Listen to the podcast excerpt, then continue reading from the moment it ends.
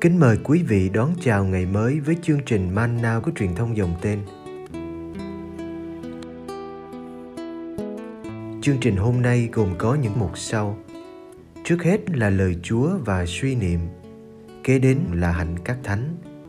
Bây giờ kính mời quý vị cùng theo dõi chương trình.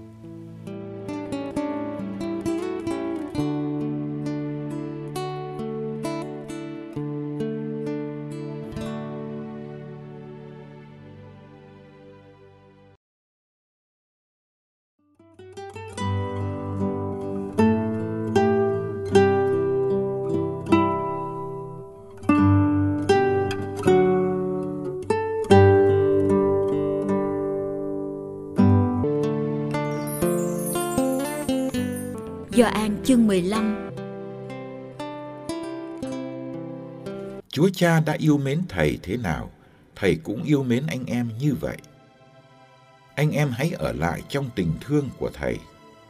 Nếu anh em giữ các điều răn của Thầy, anh em sẽ ở lại trong tình thương của Thầy, như Thầy đã giữ các điều răn của cha Thầy và ở lại trong tình thương của người. Các điều ấy Thầy đã nói với anh em để anh em được hưởng niềm vui của Thầy và niềm vui của anh em được nên trọn vẹn.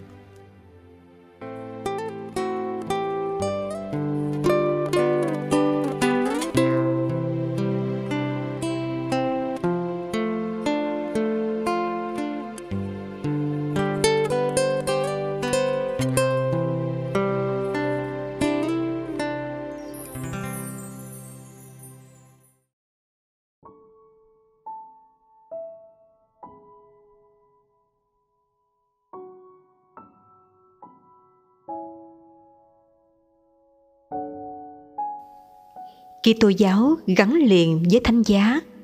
Kitô hữu suy tôn thánh giá, hôn kính thánh giá. Thánh giá không chỉ có mặt trong nhà thờ hay trên các đồ thánh mà còn đi suốt hành trình cuộc đời của một tín hữu từ giếng nước rửa tội đến khi sang nghĩa trang thánh giá nhắc cho ta về một cái chết khủng khiếp và bi đát nhưng đời Kitô hữu lại không bao giờ là cuộc đời buồn. Ngược lại, niềm vui tươi tắn là nét đặc trưng của Kitô giáo.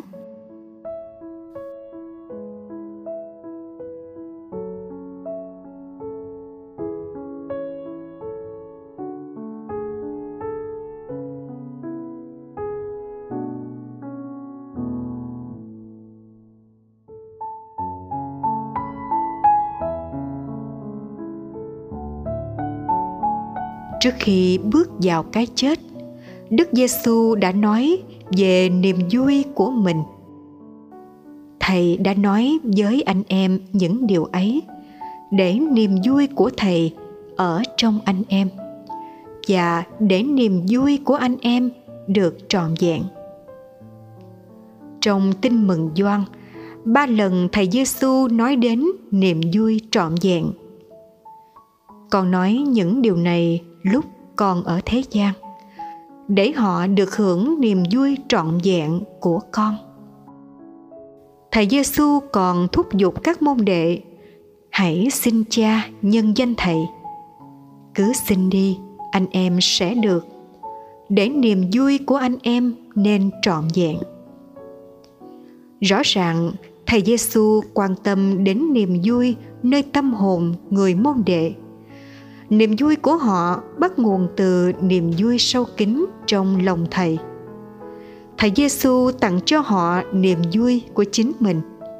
Và ngài muốn niềm vui đó phải được trọn vẹn ngay từ đời này, bất chấp mối đe dọa bất hại, hiểm nguy, thống khổ. Nỗi buồn và khóc than của thập giá rồi sẽ đến.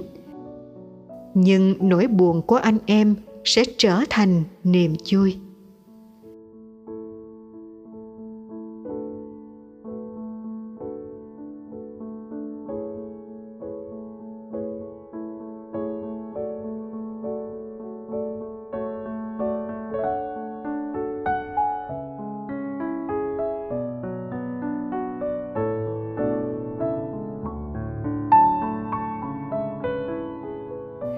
Thầy giêsu là người có niềm vui trong tâm hồn.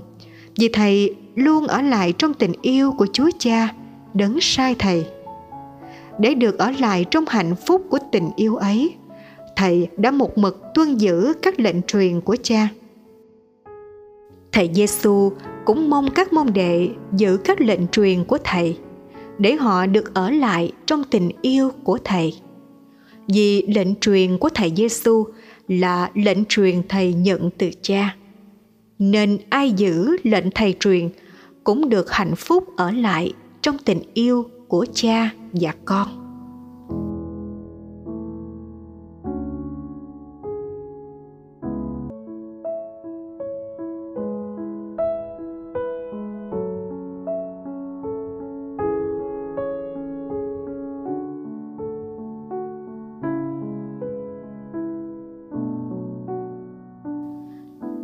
Người hôm nay khao khát một niềm vui trọn vẹn.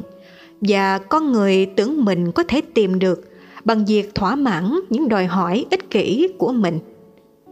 Nhưng tiếc thay, khoái lạc vô độ chỉ đem lại sự buồn chán và nô lệ. Chỉ tình yêu biết trao đi mới đem lại niềm vui chân thực và lâu bền. Hãy ở lại trong tình yêu của thầy Giêsu hãy tuân giữ các lệnh truyền của thầy lệnh truyền lớn nhất là yêu thương, như thầy đã yêu. Rồi chúng ta sẽ nếm được thứ niềm vui khôn tả của thiên quốc ngay trong cuộc sống đầy nước mắt ở đời này.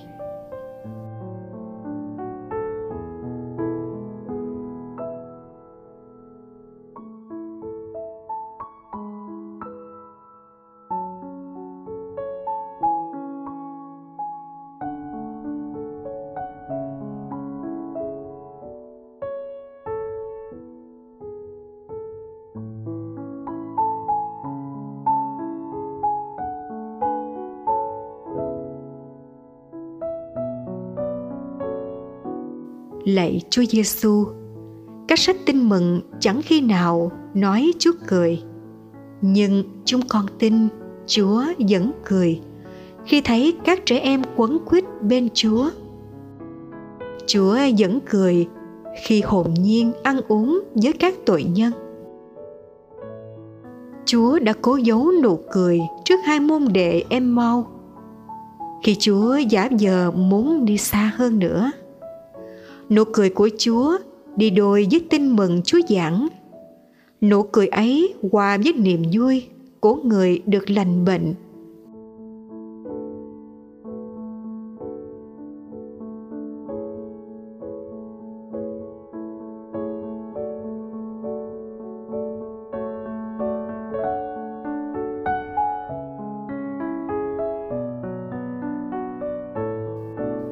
Lạy Chúa Giêsu, có những niềm vui. Chúa muốn trao cho chúng con hôm nay. Có sự bình an sâu lắng, chúa muốn để lại. Xin dạy chúng con biết tươi cười. Cả khi cuộc đời chẳng mỉm cười với chúng con. Xin cho chúng con biết mến yêu cuộc sống. Dù không phải tất cả đều màu hồng. Chúng con luôn có lý do để lo âu và chán nản nhưng xin đừng để nụ cười tắt trên môi chúng con.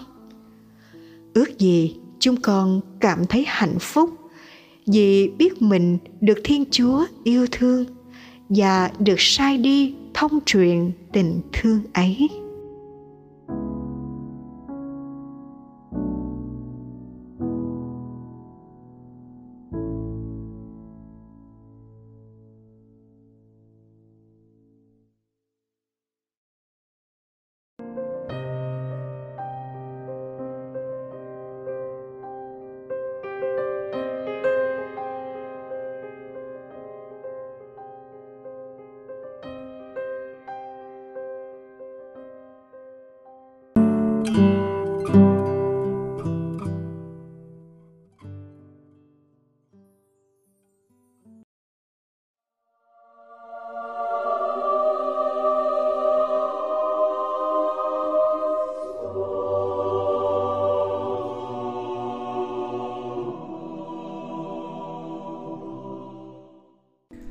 Ngày 11 tháng 5, Thánh Ignacio thành Laconi, sinh năm 1701, mất năm 1781. Thánh Ignacio là một thầy khất thực thánh thiện. Ngài là con thứ hai trong gia đình nông dân ở Sardinia và tên thật là Francisco Ignacio Vicente Peix. Ngay từ nhỏ, Vicente đã biết cái nghèo là gì. Nhưng trong mái nhà đơn sơ ấy là bầu khí thánh thiện của một người cha siêng năng làm việc và người mẹ đạo đức luôn dạy con cái trở nên xứng đáng là con cái Chúa. Ngay từ nhỏ, Vicente đã thường đau yếu luôn và khi 18 tuổi, Ngài bệnh nặng đến nỗi phải nằm liệt giường trong nhiều tháng. Chạy đến với Đức Trinh Nữ Maria, Ngài hứa sẽ trở thành một tu sĩ dòng Capuchin nếu Đức Mẹ chữa khỏi.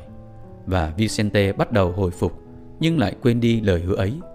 Mãi cho đến một biến cố thứ hai, khi Ngài đang cưỡi ngựa thì con ngựa chở trứng chạy lồng lộn tưởng như muốn hất Ngài xuống đất, nhưng bỗng nhiên nó thuần phục trở lại. Và Ngài tin rằng Thiên Chúa đã can thiệp để nhắc lại lời hứa trước đây.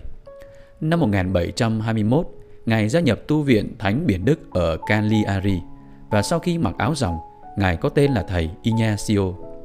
Sau khi tuyên khấn, Ngài được sai đến tu viện ở Buoncamio làm đầu bếp trong vòng 2 năm. Và 10 năm tiếp đó, Ngài đi khất thực cho tu viện ở Iglesias và sau lại trở về Buoncamino làm nghề dệt. Tuy nhiên chỉ được vài năm, Ngài lại trở về công việc khất thực cho nhà dòng. Có thể nói công việc của Ngài bao gồm việc lang thang trên đường phố Cagliari để xin thức ăn cho nhà dòng. Không bao lâu, Ngài là khuôn mặt quen thuộc của dân chúng và họ gọi Ngài là Cha Thánh. Ngài được sự yêu mến của người già cũng như sự tin tưởng của người trẻ. Trẻ con ở Cagliari lại càng quý mến Cha Thánh là chừng nào khi Ngài luôn kể cho chúng nghe các câu chuyện hấp dẫn của các thánh, dạy bảo cho chúng biết về Thiên Chúa, cũng như chỉ vẽ chúng cách cầu nguyện cùng Thiên Chúa.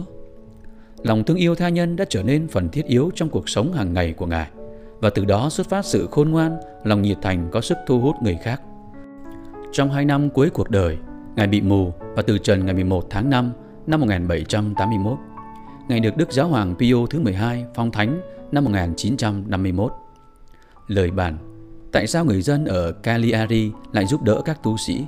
Các môn đệ của Thánh Francisco là những người siêng năng làm việc, nhưng đó là những công việc không đủ sống. Trong những điều kiện ấy, Thánh Francisco cho phép họ đi ăn xin. Cuộc đời Thánh Ignacio cho chúng ta thấy những gì Thiên Chúa coi là giá trị thì không liên hệ đến đồng lương cao hay thấp. Lời trích Tôi thường làm việc với đôi bàn tay và tôi vẫn muốn làm việc. Tôi thực sự mong muốn tất cả các anh em đều tận tình làm việc. Những ai không biết cách làm việc, hãy học làm việc, không phải vì muốn được trả lương, nhưng vì sống gương mẫu và để tránh sự lười biếng. Và khi chúng ta không được trả lương, hãy trông nhờ vào bàn ăn của Thiên Chúa mà đi ăn xin từng nhà một. Trích Di chúc của Thánh Francisco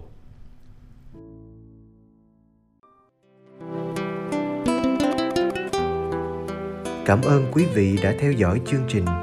Kính chúc quý vị một ngày mới tràn đầy niềm vui và ân sủng của Chúa và mẹ Maria.